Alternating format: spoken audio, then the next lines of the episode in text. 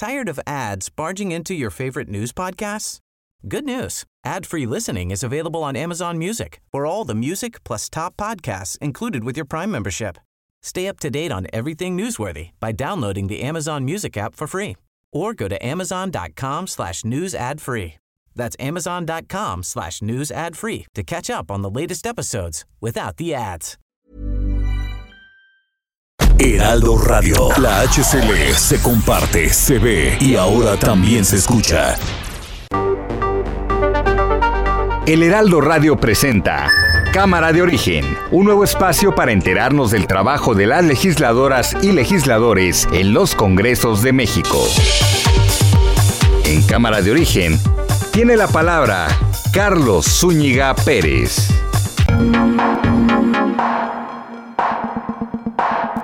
Son las cuatro, las cuatro en punto.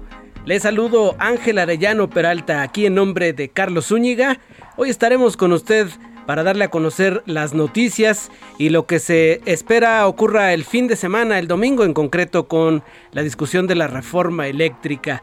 Una de las tres prioridades que marcó el presidente de la República, hay que recordar, es el asunto de la ley electoral la reforma a la Guardia Nacional y esta que es la reforma eléctrica, la primera que envió al Congreso para su análisis. Vamos a estar informándole de lo que ocurre en Iztapalapa, lo que ocurre allá en la frontera norte. Vamos a estar cubriendo todo el país y todo lo que se está generando en este viernes 15 de abril, viernes santo, viernes de quincena.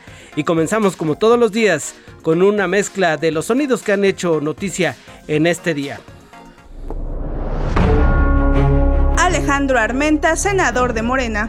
Morena no tiene recursos para comprar votos, eh, es muy claro. El presidente, nuestro presidente de la República, ha sido contundente. ¿Quiénes están a favor de la patria y quiénes no? Y hay cada quien se forma, ¿no? No hay, eh, no hay otro tipo de estímulos. El único estímulo es la patria. Fiscalía de la Ciudad de México investiga agresión de encapuchadas a una mujer que viajaba en su auto por el centro. Estamos pidiendo que te vayas. Peores. De eso no es nada. Somos capaces de hacer más. Ya Papa Francisco. El mundo en guerra. El mundo está en guerra. El mundo ha elegido, es duro decirlo, el patrón de Caín y la guerra es implementar el caínismo, es decir, matar al hermano. Cioè uccidere il fratello. Via Crucis en Iztapalapa. Que entraste a esta ciudad alborotando a la plebe y con virtud fingida sanaste a leprosos. eso hizo.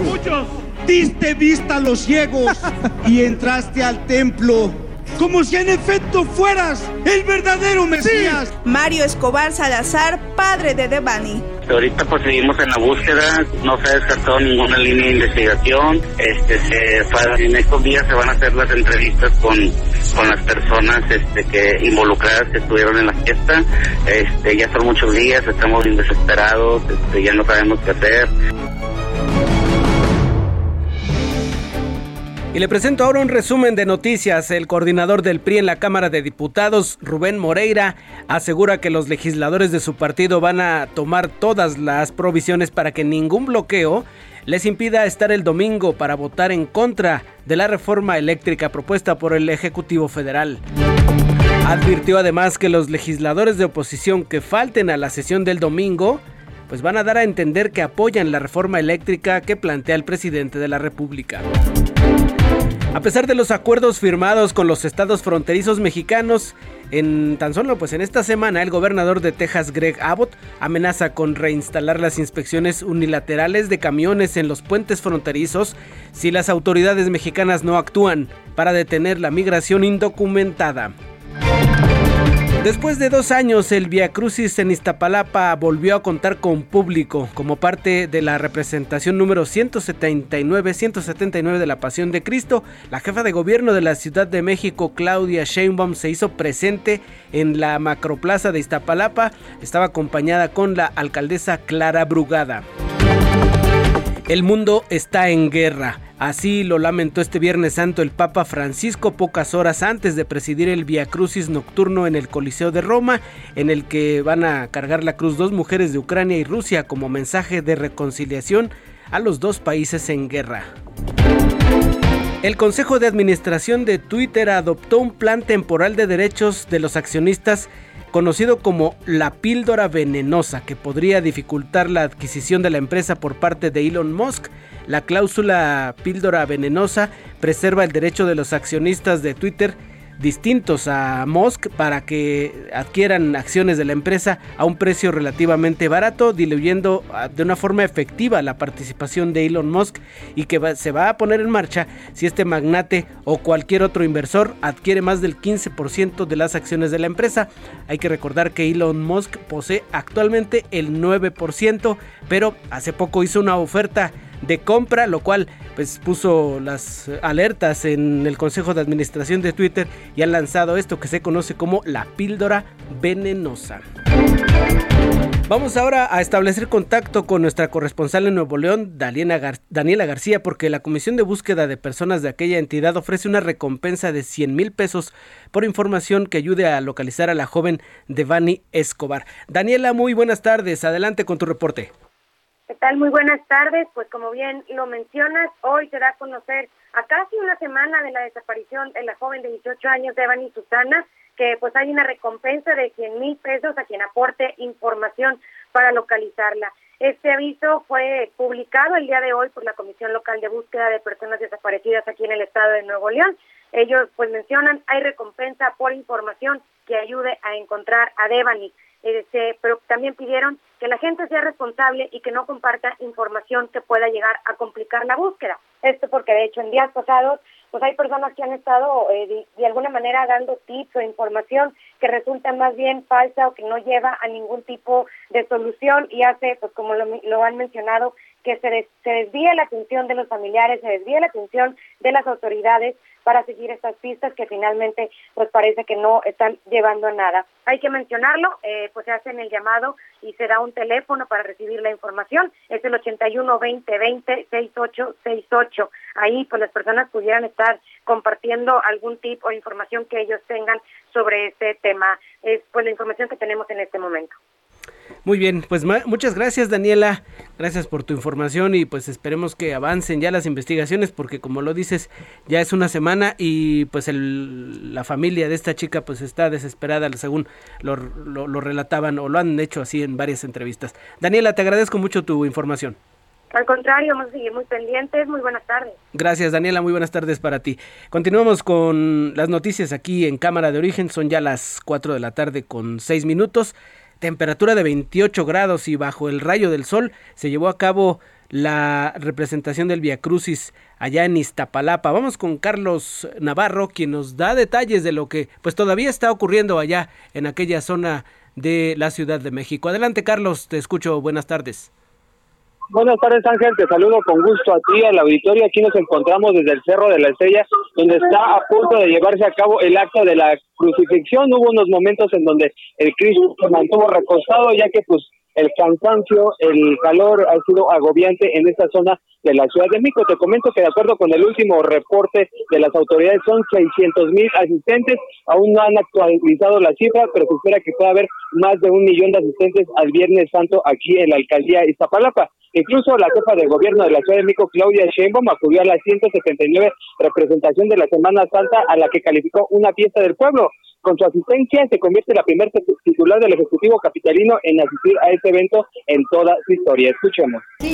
Más allá evidentemente de que el gobierno es laico, de que el Estado es laico y de la separación entre la Iglesia y el Estado, por supuesto, eh, nosotros estamos de acuerdo y es parte de nuestra Constitución, pues esta es una fiesta del pueblo y como tal venimos aquí a la mandataria capitalina recordó que la representación de la Semana Santa en Iztapalapa se originó después de una pandemia, incluso aquí en la Ciudad de México y a nivel mundial, pues ya está, está superando la pandemia por el COVID-19. Te comento, Ángel, que después de dos años justamente se lleva a cabo el Viernes Santo con presencia del público en general. Recordemos que en años pasados había cerrado y se transmitía por redes sociales o los canales públicos de la televisión.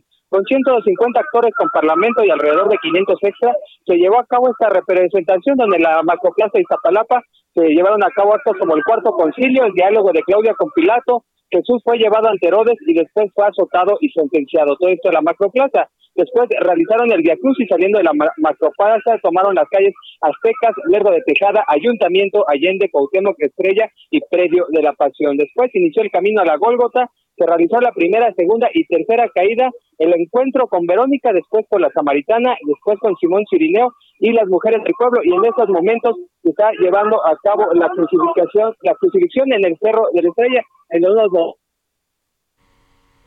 bueno, ahí perdimos a Carlos, pero sí, justamente es lo que está ocurriendo en este momento. Se está llevando ya, pues, eh, este último acto que concluye con la crucifixión en esta representación 179 que debió suspender la presencia de espectadores por la pandemia de COVID-19. Hay que recordar que allá en 2020, justamente, pues muy cerca ya de Semana Santa, fue cuando declararon las autoridades que debía de pues estar ya en una, en una modalidad virtual. Te recuperamos, Carlos, adelante.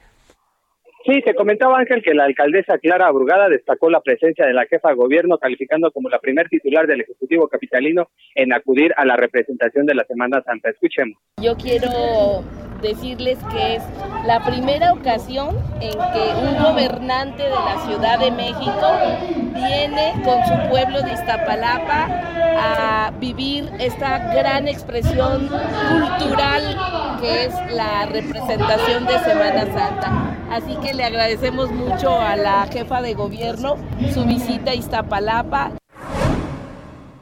Te comento, Ángel, que en estos momentos eh, Jesús ya está siendo crucificado. El actor de Jesús aquí en la representación de Semana Santa está siendo crucificado y en unos momentos ya estará concluyendo este acto y ya continuarán los eventos de la representación de la Semana Santa, tanto en la noche como mañana el sábado de Gloria Ángel. Muy bien, perfecto. Te agradezco tu reporte, Carlos, y ya está por concluir ya en los últimos minutos de esta representación. Y, y, pues como dices, una gran, gran participación de la gente. Carlos, muy buenas tardes, gracias por tu reporte.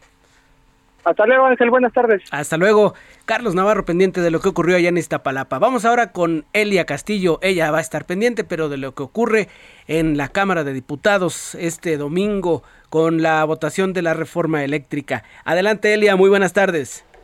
Muy buenas tardes, te saludo con gusto a ti el auditorio, Ángel. Bueno, te comento que eh, pues todos los días eh, hay nuevas nuevas noticias sobre esta sesión que se prevé para el próximo domingo en donde se discutirá y votará el dictamen de reforma eléctrica que deriva de la iniciativa enviada por el presidente Andrés Manuel López Obrador. Te comento que el coordinador de la fracción parlamentaria del PRI, justamente en la Cámara de Diputados, Rubén Moreira, advirtió que los legisladores de oposición que falten a la sesión de este domingo, eh, pues entenderá que apoyan la reforma eléctrica el presidente Andrés Manuel López Obrador. A través de un comunicado, el también presidente de la Junta de Coordinación Política aseveró que la bancada estará el domingo en la sesión para votar en contra de esta reforma constitucional propuesta por el titular del Ejecutivo. Y bueno, tras reiterar que los integrantes de su bancada tomarán todas las previsiones para garantizar su, su presencia, su asistencia en el recinto, pues advirtió que quien falte sin causa justificada,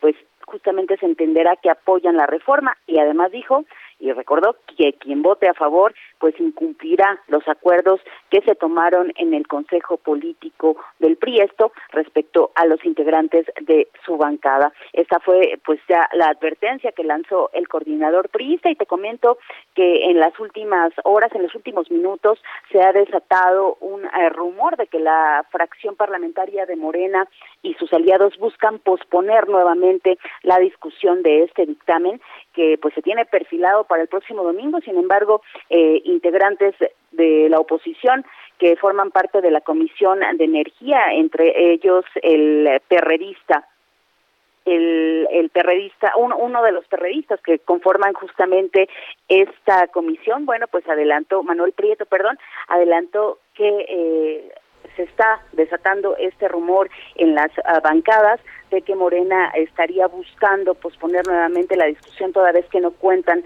con los votos que requieren para poder aprobar la reforma constitucional. En este mismo sentido, la diputada del PRI, Cintia López Castro, también publicó hace unos momentos en su cuenta de Twitter que eh, eh, Morena busca posponer la discusión. En entrevista con, con el Heraldo, pues nos detalló que aunque no hay todavía un planteamiento formal por parte de Morena, pues este rumor está creciendo en, los pasillos del Palacio Legislativo de San Lázaro.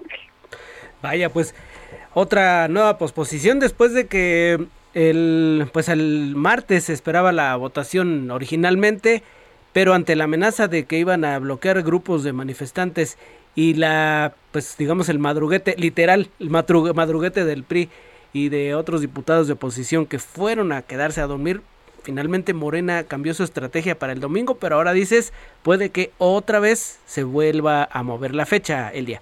Así es, así es Ángel, se está eh, se está planteando esto, te digo, en los últimos minutos ha salido como esta información. Además, eh, organizaciones afines a Morena están convocando nuevamente a una manifestación, a un y a un plantón a las afueras de la Cámara de Diputados para el próximo domingo. Y bueno, el temor de las bancadas del PAN, PRI, PRD y Movimiento Ciudadano es que se busque bloquear los accesos al recinto a fin de que los legisladores no puedan ingresar y no puedan estar presentes en esta sesión, que recordemos tiene que ser forzosamente presencial. Y también recordemos que eh, Morena y aliados pues eh, con, con el número que tienen pueden lograr el quórum de una sesión y con ese quórum pueden eh, discutir y votar el dictamen y aprobarlo. Ok, ¿cuándo se, espera que fueran los diputados del PRI a, pues, a quedarse a dormir? ¿El, que ¿El sábado, hoy viernes? ¿Cuándo han dicho? Ángel, pues está previendo que los legisladores de oposición lleguen la tarde de mañana al Palacio Legislativo de San Lázaro a fin de pernoctar y garantizar su presencia, su asistencia en la sesión del domingo ante este pues este nuevo amago de las de organizaciones afines a Morena de plantarse en las inmediaciones del Palacio Legislativo de San Es un, es un juego de ver quién llega primero, ¿no? A ver si los manifestantes o los que van a llegar a dormir. Oye, Elia, pues te, te, te pido que nos mantengas informado por si hay algún, algún movimiento de último momento que confirme este, este cambio de fecha en la discusión, por favor, Elia. Claro que sí, Ángel, estamos pendientes. Muy bien. Elia Castillo, nuestra reportera en la Cámara de Diputados. Son ya las 4 con 16. Continuamos con la información. Carlos Zúñiga conversó con el diputado Luis Mendoza de un, de un tema que pues seguramente a usted le ha tocado presenciar, que es la agresividad de algunos conductores en, en, las calles de, pues no solamente de la Ciudad de México, de las calles de nuestro país. Y el diputado Luis Mendoza propone algunas sanciones o algunos ajustes en, en, las sanciones que se aplican a este tipo de personas que suelen comportarse de forma grosera y francamente violenta en las calles de las distintas ciudades del país. Vamos a escuchar esta plática. En días recientes hemos visto a través de las redes sociales y los medios de comunicación incidentes que son videograbados, eh, que involucran a automovilistas que son muy violentos y que proceden así en contra de otros automovilistas, los amedrentan, los agreden y pareciera que esto se está volviendo cada vez más común. Hay una iniciativa para sancionar más severamente estos casos. La presentó el diputado federal por el PAN, Luis Mendoza, quien está con nosotros hoy en Cámara de Origen. ¿Cómo está, diputado? Buenas tardes. Buenas tardes, muchas gracias por el espacio. A sus órdenes. Pues, eh, ¿en qué consiste esta idea que usted trae para sancionar más severamente este tipo de conductas que, la verdad, son preocupantes? Las vemos cada vez eh, con mayor frecuencia. Sí, así es. Como tú bien lo mencionas y has visto los hechos que han ocurrido últimamente, pero esta iniciativa ya tiene un tiempo que la presenté, donde quiero agravar, quiero reformar el artículo, en específico el artículo 171 del Código Penal Federal, para que después los congresos locales de ahí lo puedan retomar y puedan podamos hacer las penas más duras a la todo tipo de los llamémosle los lords, ¿no? los, a los denominados lords, este, golpeadores de los coches, violentadores de coches, en las vías públicas, en, en específico todo lo que tenga que ver con, con un pleito en, vehículos. Muy bien. Eh, ajá. La, una que te voy a poner un ejemplo. Hoy en día, la sanción actualmente que se les da a un lord ¿no? de los coches son seis, hasta, hasta seis meses de prisión sí. y una multa que es ridícula de 100 pesos. Y puede ser suspensión o, o puede ser pérdida de la licencia de conducir. Hay quienes en estado de ebriedad o en flujo de drogas cometan infracciones a reglamento de tránsito. Yo lo que propongo en, con esta reforma, ¿cuál es? Robustecer el artículo donde yo propongo una multa hasta de 15 mil pesos que la podrá imponer un juez y suspensión y pérdida de la licencia en automático para que se sancione. Al que cause daños en propiedad ajena lesiones u otra, otro, a otro conductor utilizando un objeto o material para amedrentar o lastimar o amenazar a otro conductor. Entonces esto es en específico a todos los conductores y eso lo estoy reformando para que se haga ley. Exacto. Sí, como usted dice, las sanciones ahora son pues ridículas y por eso vemos la conducta repetitiva. Por ejemplo, el último caso de los agresores en Río Churubusco, cuando menos, cuando menos hay otras eh, dos eh, denuncias más de comportamientos eh, similares y andaban impunes, lo repitieron.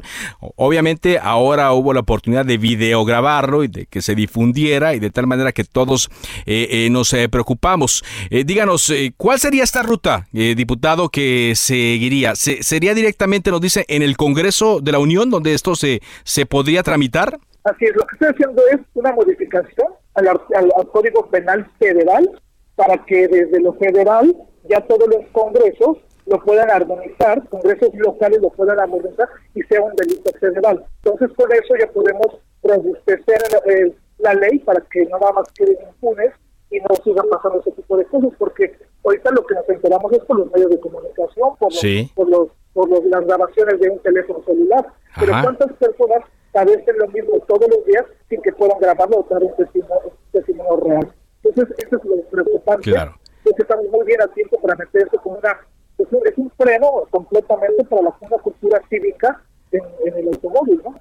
Y por ejemplo, eh, eh, para que le quede claro a nuestro auditorio, esto sería por el hecho de llevar a cabo estas agresiones, pero por ejemplo, si eh, llegara mm, a cometerse algo más grave, la cárcel también estaría incluido, por supuesto. Así es, claro, por supuesto. O sea, no, no, no, las, no, la, no la excluye una de otra. Así no la excluye una de otra, porque son cosas distintas, serán distintos delitos. Pero sin duda, si empezamos con esto, vamos a ayudar a que todo el mundo por lo menos tenga sensibilidad al, conducir y ya no existan los lords, pues cualquier cosita se paren y puedan quererle golpear física o al vehículo o amenazar para que no vuelva a suceder esto. ¿no? Esto estamos muy al pendiente. Esta iniciativa la propuse, estamos esperando en comisiones. Va a estar en la Comisión de Justicia, donde espero que el grupo mayoritario de Morena la apruebe, junto con los y todos los demás partidos, para que esto se haga ley. Pues sí, porque la verdad eso ocurre y ahora que Morena gobierna muchos estados, pues eh, les convendría que esto se castigara más severa. Dígame, eh, eh, ya que preparó este informe y preparó esta iniciativa, ¿hay cifras exactas de cuántos de este tipo de casos ocurren en todo el país? Hay, hay, una, hay, una, este, hay una cifra que traíamos ahí, luego, depende de las actualizaciones, pero dame un segundito, te voy a dar un ejemplo. En el último reporte trimestral hablan de que las, la, en la Ciudad de México, donde más sucesos ocupan, pasan, pasan estas situaciones, que son el anillo periférico, Urgentes Norte, Control de la Reforma, Calzado San Antonio Abad, Circuito Interior, ejes 2 y 5 Poniente, eje 9 Sur, eje Central, la historia de la Piedad y Calzado Ignacio Zaragoza. Entonces, esto es un contexto de lo que estamos hablando, ¿no? Son las, son las vías donde más ocurren este, este tipo de cosas. Sí, pues son las avenidas más importantes, ¿no?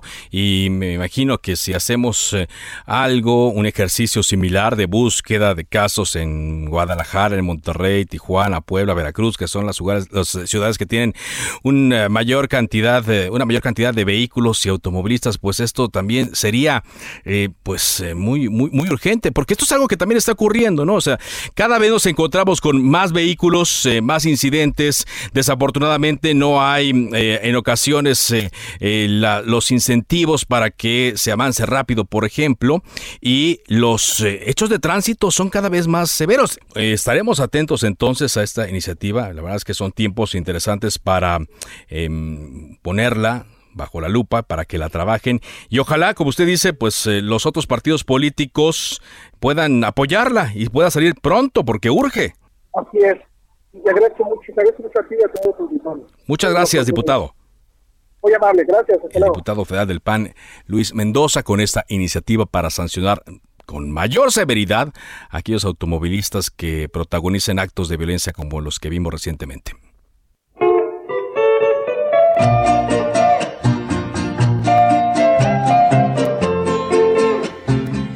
Ahí la entrevista. Hoy se cumplen 65 años de la muerte de Pedro Infante, 15 de abril de 1957.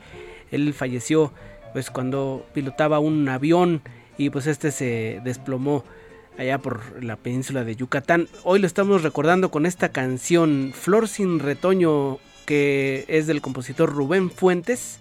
vamos a dejar un momentito con esta canción y regresamos aquí a Cámara de Origen. Son ya las 4 de la tarde con 24, temperatura 28 grados.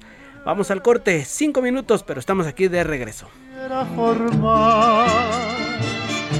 A los tres días que la dejé de regar, al volver ya estaba seca, ya no quiso retoñar al volver ya estaba seca, ya no quiso retoñar.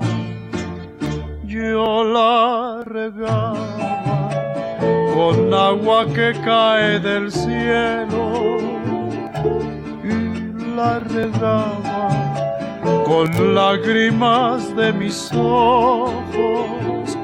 Mis amigos me dijeron, ya no riegues se decreta un receso. Vamos a un corte, pero volvemos a Cámara de Origen con Carlos Zúñiga Pérez. Heraldo Radio, la HCL se comparte, se ve y ahora también se escucha.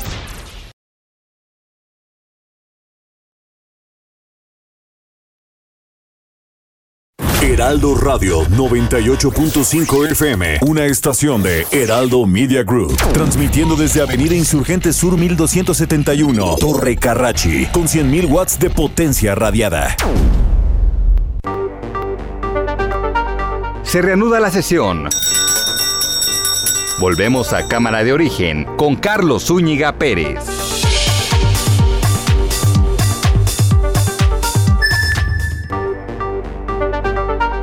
Contacte a Carlos Zúñiga Pérez en Twitter, Facebook e Instagram como arroba carloszup.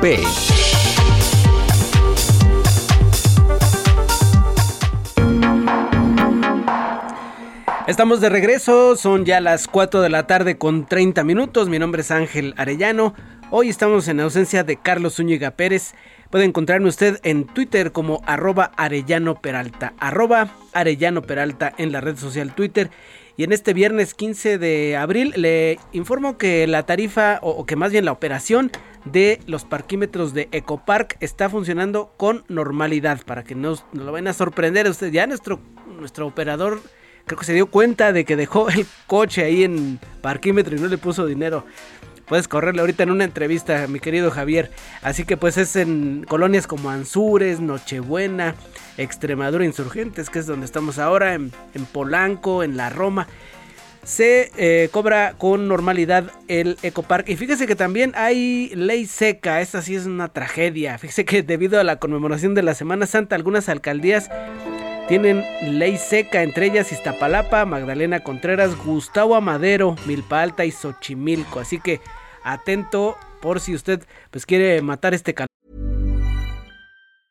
When you're ready to pop the question, the last thing you want to do is second guess the ring. At BlueNile.com, you can design a one-of-a-kind ring with the ease and convenience of shopping online. Choose your diamond and setting. When you find the one, you'll get it delivered right to your door. Go to Bluenile.com and use promo code LISTEN to get $50 off your purchase of $500 or more. That's code LISTEN at Bluenile.com for $50 off your purchase.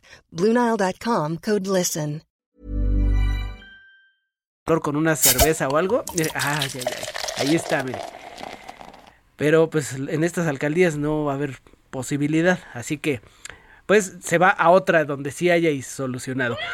Vamos a. ¿Y ese grito qué pasó, Javier? Vamos a, la alcaldía Iztapalapa, precisamente con nuestro compañero Gerardo Galicia, quien está pendiente de la representación de la Pasión de Cristo, la edición número 179, la cual después de dos años ya volvió a contar con público. Está ya en los, en los momentos finales y nuestro compañero eh, Gerardo Galicia pues tiene un reporte de lo que está ocurriendo ahorita en tiempo real. Adelante Gerardo, muy buenas tardes.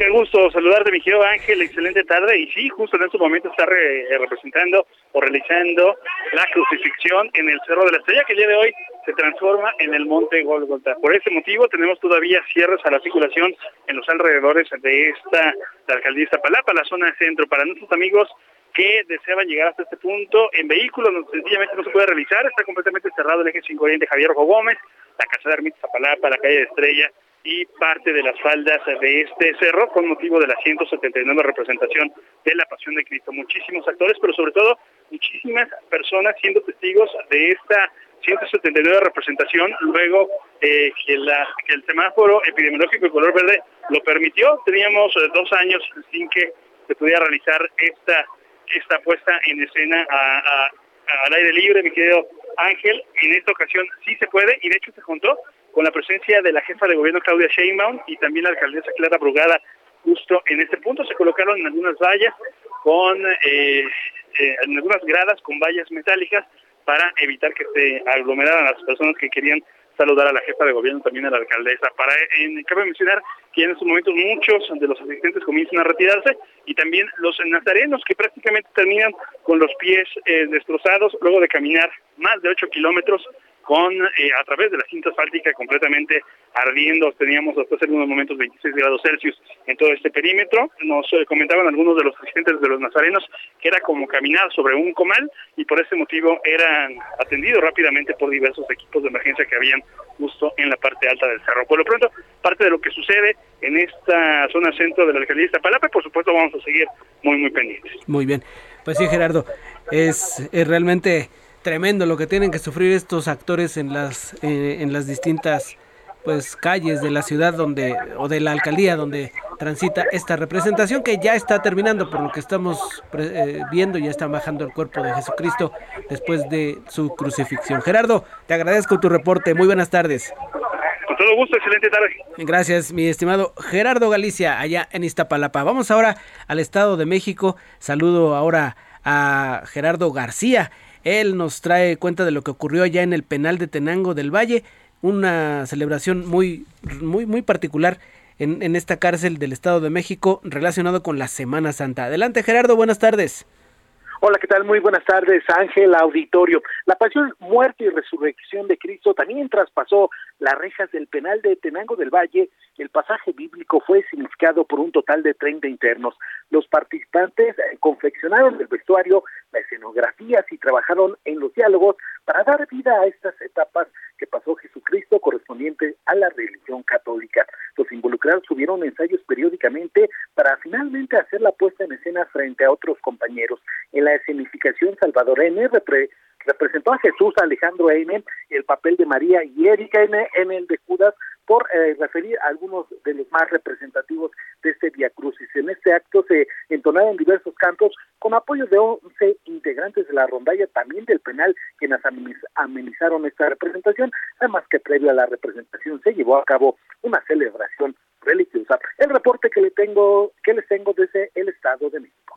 Muy bien, Gerardo, muchas gracias por tu información. Muy buenas tardes. Hasta luego, muy buenas tardes. Y vamos ahora con Francisco Nieto este Viernes Santo pues el presidente de la República se tomó un descanso ayer y hoy no hubo mañaneras, pero eso no quiere decir que no haya estado haciendo política. El presidente recordó la vida apasionante de Jesús con el poema de la saeta de Antonio Machado y además colocó una serie de mensajes que desataron bastante polémica en las redes sociales. Vamos con Francisco Nieto que nos da cuenta de todo ello. Adelante Francisco, buenas tardes. Ángel, ¿qué tal? Muy buenas tardes. Pues sí, el presidente López Obrador anduvo filósofo, anduvo meditando sobre el tema de Jesús y como tú ya lo adelantaste, el presidente con, eh, subió a sus redes sociales eh, un poema que se llama La Saeta de Antonio Machado y bueno, puso una canción que interpreta que interpreta Juan Manuel Serrat de este poema y también escribió un par de, de, de tweets en donde explica la apasionada vida de eh, Jesús.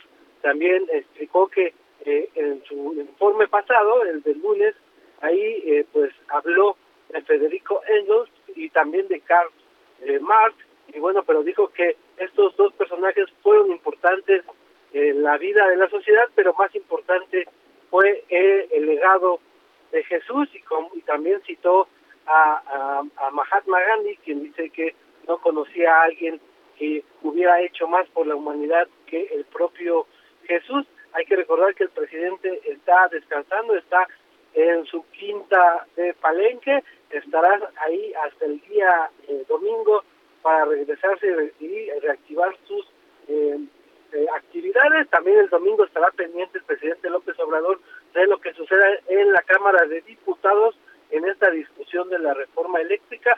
Ya adelantó que si pierde la votación estará enviando eh, menos, en menos de 24 horas una iniciativa para proteger al litio. En ese sentido, pues el presidente, como tú lo dices, pues sigue dando de qué hablar aún cuando está de vacaciones. Muy bien, pues ahí está el presidente y fíjate que estaba escuchando, más bien estaba leyendo que muchos decían, presidente, se me hace que la que está escribiendo es su esposa, la escritora Beatriz Gutiérrez Müller, pues por todo este, este hilo que puso, justamente, como lo decías Francisco, recordando a Federico Engels, a Carlos Marx, y pues se desató la polémica ahí en este viernes que se supone debería ser muy tranquilo. Francisco, muchas gracias por tu reporte. Estamos pendientes. Buenas tardes. Gracias, Francisco. Muy buenas tardes para ti también.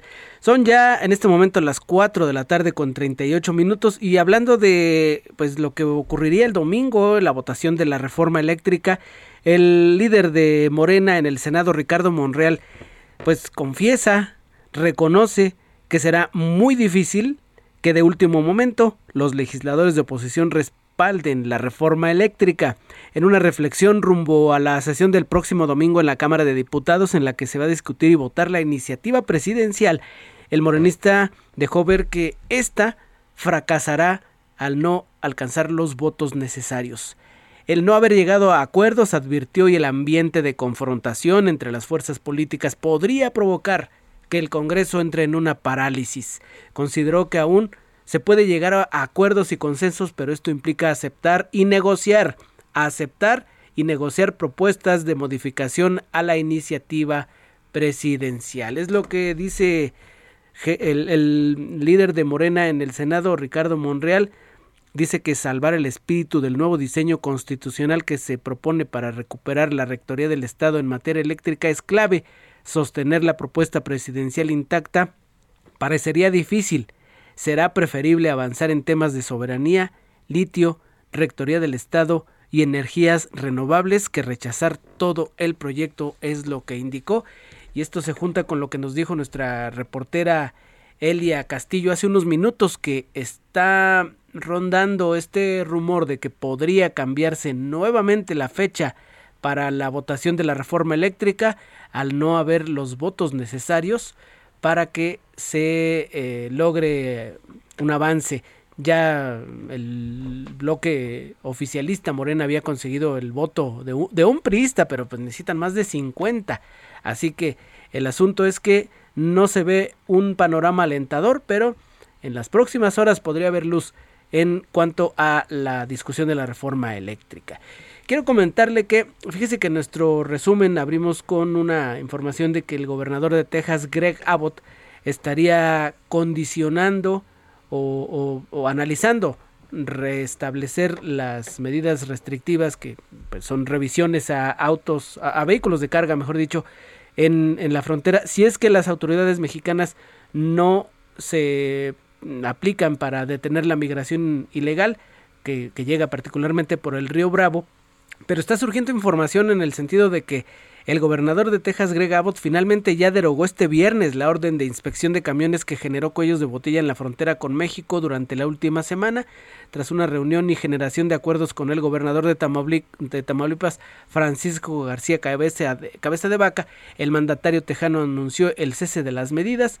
En días pasados, el gobierno de Texas había llegado a acuerdos con los gobernadores de Chihuahua y de Nuevo León. Hay que mm, pues recordar las escenas que vimos en la zona fronteriza camiones formados kilómetros, kilómetros de filas, pues por la, como, como lo decía, los cuellos de botella que se generaron en estas revisiones. Ahí está información procedente de la frontera norte. Vamos a otro tema. Nuestro compañero Carlos Zúñiga conversó con la diputada panista aquí en el Congreso de la Ciudad de México, Gabriela Salido. Ella pues está poniéndole acento en eh, una propuesta para tener un registro de violentadores de animales, los que maltratan a los animales y ella deja ver que más allá de pues la crueldad en sí contra los animales podrían esconder algunas otras conductas que podrían generar en temas de delitos. Delitos ya no nada más en, maltrato animal, sino delitos que podrían generar en impactos en la sociedad. Vamos a escuchar esta plática y regresamos aquí a Cámara de Origen con usted. Saludamos en la línea telefónica de Cámara de Origen a Gaby Salido. Ella es diputada local en el Congreso de la Ciudad de México por el Partido Acción Nacional. ¿Qué tal, Gaby? Buenas tardes. ¿Qué tal? Buenas tardes. Un gusto saludarte a ti y a todo tu auditorio. Un placer siempre. Estamos aquí conociendo su propuesta de crear un registro de violentadores de los animales. ¿Qué la lleva a crear esta propuesta, diputada? ¿Qué, ¿De qué se enteró o qué fenómeno estamos presenciando? Sí, eh, mira, justamente haciendo un análisis de la información que nos proporciona el INEGI, nosotros podemos darnos cuenta que prácticamente hay 30 millones de perros que viven en nuestro país y de ellos la mayoría, el 70%, viven en situación de calle, que a final de cuentas eh, normalmente es producto del maltrato o del abandono. Y para precisar, esto nos, nos deja una cifra pues bastante escandalosa. Seis de cada diez animales están siendo eh, producto de maltrato. Y si nos vamos a revisar las cifras de las quejas por violencia contra animales, hoy en la ciudad tenemos básicamente dos referencias. Eh, quizás tres, que es la PAOT y el Consejo Ciudadano, que nos permiten conocer las cifras de derechos en este, en este tema. Y, por ejemplo, para que nos demos una, una idea, en el 2021 la PAOT tuvo eh, más de 1095 quejas. Y en el caso del Consejo Ciudadano fue arriba de 5.162. Si tú actualizas las cifras de la Procuraduría Ambiental, ya para este año, de las mil y fracción que teníamos, se eleva a cinco mil eh, quinientos y fracción nuevamente. Entonces las cifras pues son alarmantes y, y, son alarmantes más aún porque no tenemos la costumbre de la de la de la denuncia, ¿no?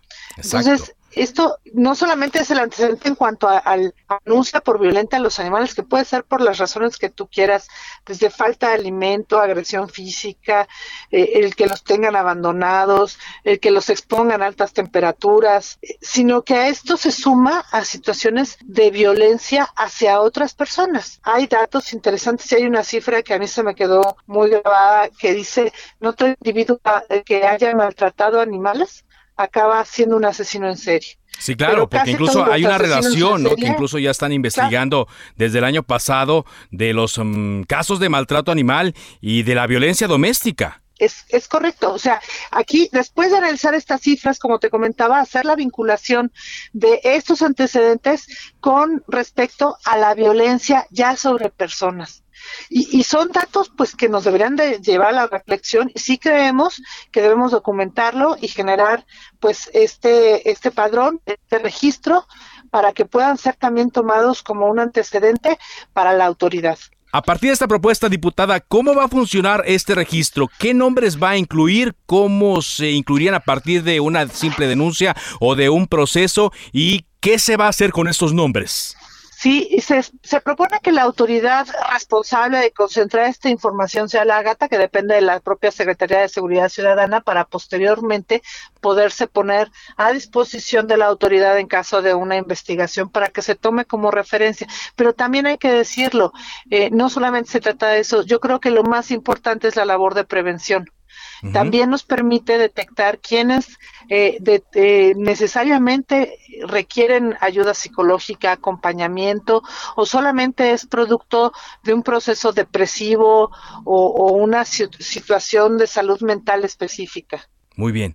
Em, a partir de aquí quedaría a disposición esta información, pues me, me, imagino yo que de muchos entes, pero principalmente de la Fiscalía de Justicia de la Ciudad de México.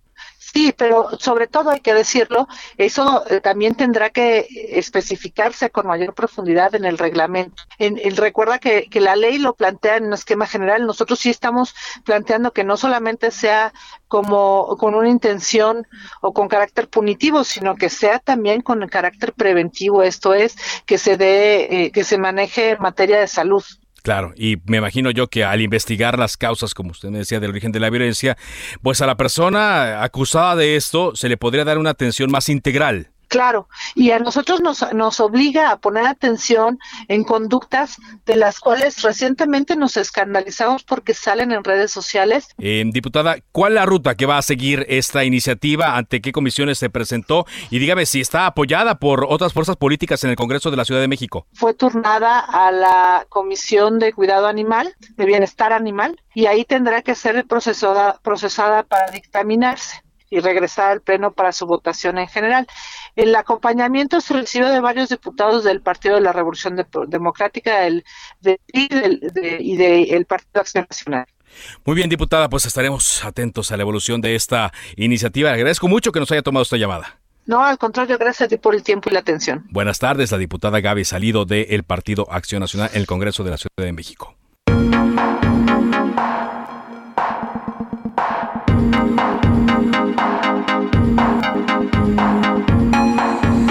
Continuamos aquí en Cámara de Origen, son ya las 4 de la tarde con 48 minutos. Vamos ahora al estado de Veracruz con nuestro corresponsal Juan David Castilla. Este Viernes Santo inició en tragedia en la región capital del estado de Veracruz tras un aparatoso accidente allá en La Perote, Jalapa. Adelante Juan David, muy buenas tardes. Muy buenas tardes Ángel, te saludo con mucho gusto desde el estado de Veracruz. Efectivamente, un accidente se registró sobre la autopista Perote Jalapa dejando como saldo un fallecido y dos heridos. Estos hechos, Ángel, ocurrieron después de las 8.30 de la mañana en la localidad Cruz Blanca, municipio de Villaldama, cerca del entronque de la carretera con dirección a Valsequillo. Eh, tuvimos información del Escuadrón Nacional de Rescate, donde indica que una camioneta color vino chocó de frente contra un camión de pasajeros de la línea Autobuses Unidos. Lamentablemente la camioneta quedó destruida de la parte delantera y atravesada sobre la vía de comunicación tras haber derrapado varios metros por este percance. Fueron los automovilistas quienes circulaban en esta zona y reportaron este accidente al número de emergencias 911, por lo que al sitio llegaron elementos de protección civil de Villaldama, bomberos de Perote y también del Escuadrón Nacional de Rescate. Eh, decirte, Ángel, que los paramédicos fueron también quienes confirmaron la muerte del conductor del vehículo particular y brindaron también los primeros auxilios al copiloto de este mismo automóvil, así como al chofer del autobús para después trasladarlos a un hospital del municipio de Perote. Eh, a este sitio arribaron también elementos de la Fiscalía General del Estado para tomar conocimiento del caso y recuperar el cadáver que quedó prensado al interior de la camioneta para posteriormente trasladarlo al servicio médico forense. Decirte, Ángel, que hasta este momento se desconocen las causas del accidente, pero sí tenemos información de que las autoridades ya están llevando a cabo las diligencias correspondientes para determinarlo, Ángel. Bien, pues Juan David, muchas gracias por tu reporte. Hay que recordar, se vuelven muy peligrosas las carreteras en estas fechas de, Semana Santa, de vacaciones en general, y ahí la muestra de lo que nos informas, eh, lo que ocurrió hoy por la mañana. Gracias Juan David, muy buenas tardes. Un abrazo, excelente tarde. Gracias, igualmente para ti, Juan David Castilla. Y fíjese que allá en Morelos ocurrió un homicidio. Tres integrantes de una familia fueron asesinadas o asesinados estos integrantes allá en el municipio de Puente de Ixtla. Los hechos se reportaron en un rancho que se ubica en la comunidad de Tilzapotla. Se trata de una mujer quien fue encontrada amordazada y su esposo y su hijo estaban muertos en la parte posterior del inmueble es lo que han dado a conocer las autoridades. Otro integrante de la familia avisó a las autoridades de este terrible hallazgo. Hay que recordar lo que ocurrió hace unos días también allá en Tultepec, una familia de ocho integrantes fue asesinada y hay ya también videos en donde pues hay grupos de la delincuencia que podrían estarse adjudicando este homicidio terrible que ocurrió allá a comienzos de semana. Vamos a, a más información.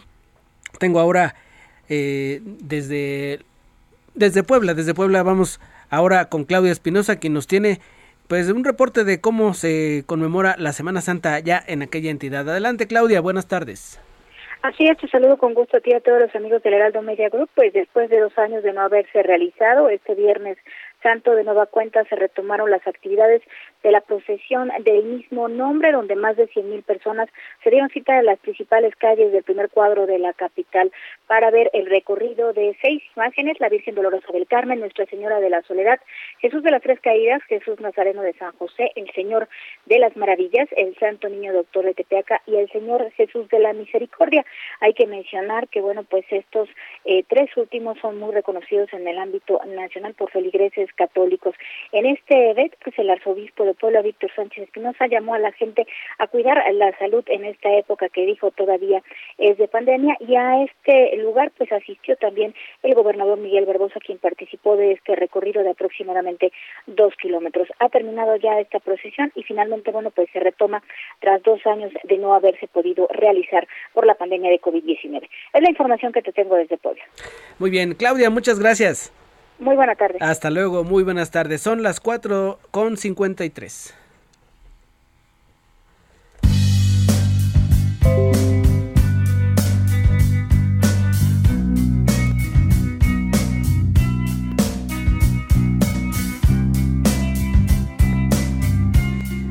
Hoy estamos recordando a Ed O'Brien, es su cumpleaños. Ed O'Brien es miembro de la banda Radiohead, pues además de tocar la guitarra usualmente se encarga de la parte vocal, de efectos de, efectos de sonido y de las percusiones.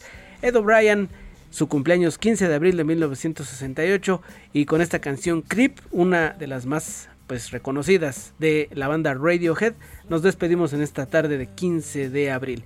Mi nombre es Ángel Arellano Peralta, le agradezco su compañía en esta tarde. Gracias a Javier, a Javier Báez en los controles y a Georgina Monroy en la coordinación de información. Le dejo ahora con el referente Javier Solórzano y más tarde en el programa preferido Las Noticias de la Tarde con Jesús Martín Mendoza.